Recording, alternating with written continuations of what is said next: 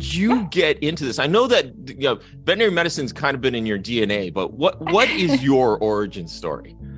Yeah, so I um I feel like veterinary medicine is so like it, there's there's a little string of nepotism in it, and so I come from a family of uh, veterinarians. My dad is a veterinarian. My brother is now a veterinarian practicing with him at his hospital that he owns in northeastern Connecticut, and my other little brother is at Ross right now studying to be a veterinarian. Oh wow! So yeah, but I hate gross stuff.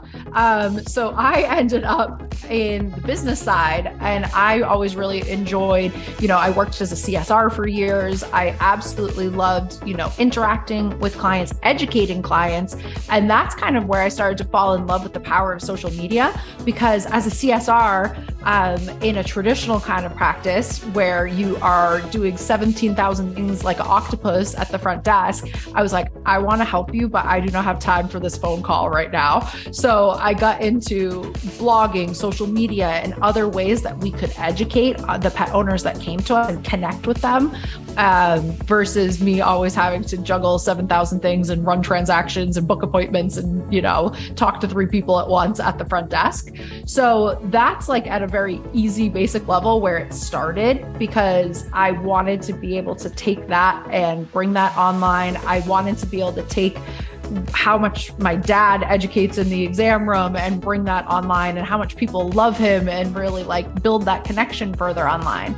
So I started doing that. It was almost like 12, 13 years ago now.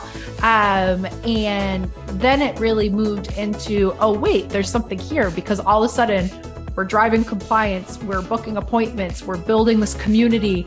My dad got voted to be like Petplan vet of the year against all of these vets at like really big practices. And wow. he's just from the middle of nowhere. But Petplan was like, you had I forget how many. I we had like an insane like everybody else had like one or two nominations. I think my dad had like 375. Oh and so they were like, we had to say yeah, like so all of a sudden you're like, huh, there's something going on here. Like it's driving business, it's building this connection, it's achieving the goals that I set out to do.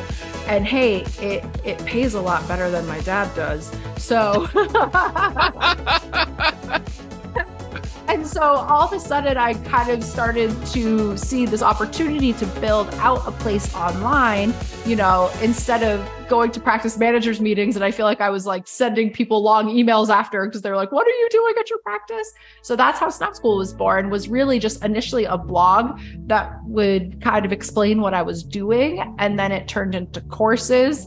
Um, and it's morphed and changed over the years. And as I've grown as a marketer and as I've become absolutely addicted to the branding side of things, uh, more as a brand strategist. And, you know, yeah, now it's, it's, kind of a bustling little place where over 20,000 people have gotten information over the years from us. So it's it's exciting.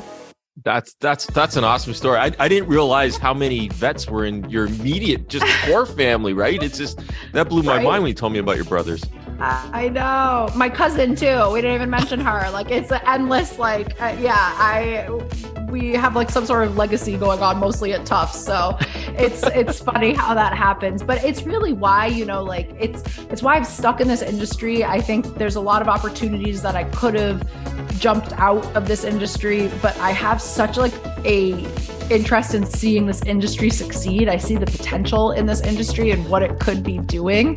And I love especially helping like independently owned veterinary practices really thrive in this market. Um, and that's kind of where my business has been going now on our bigger agency side at the Snout Group, where we help build out these brands. Well, that, that's one question I have for you. It, it, am I correct in in when I when I look when I first started practicing, or even when I opened up? So it's been about it's been about uh, 11 years since I opened up the, the big hospital I have. And at that point in time, I was looking at websites. And then, even then, some vets didn't even have websites. You know what I mean? And so, so is it true that my perception is that we are kind of behind on the eight ball as a profession on oh. on doing branding and doing everything like that?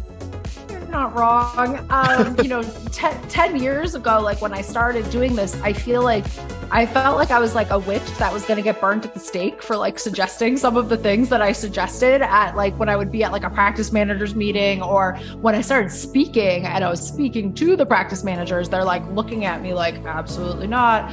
If we go on the internet, everybody will, you know, say bad things about us. And there was like this fear. Um, and so 150%, I would say veterinary medicine is extremely behind. Then flash forward to, you know, 2020 kind of times when all of a sudden veterinary medicine got the biggest influx of capital that it's ever historically gotten. Um, so all of a sudden we have private equity and venture capital and all these like finance tech bros in the space. And all of a sudden you do see higher end marketing like Bond Vet, Modern Animal, um, these brands that look a lot more like what I was imagining this whole time. Um, but the funding kind of got us there. But yeah, your average veterinarian is still a little bit behind. And I think, especially as this money is pouring in, I'm like, come on, guys. I feel like I'm like chicken little. I'm like, we gotta go.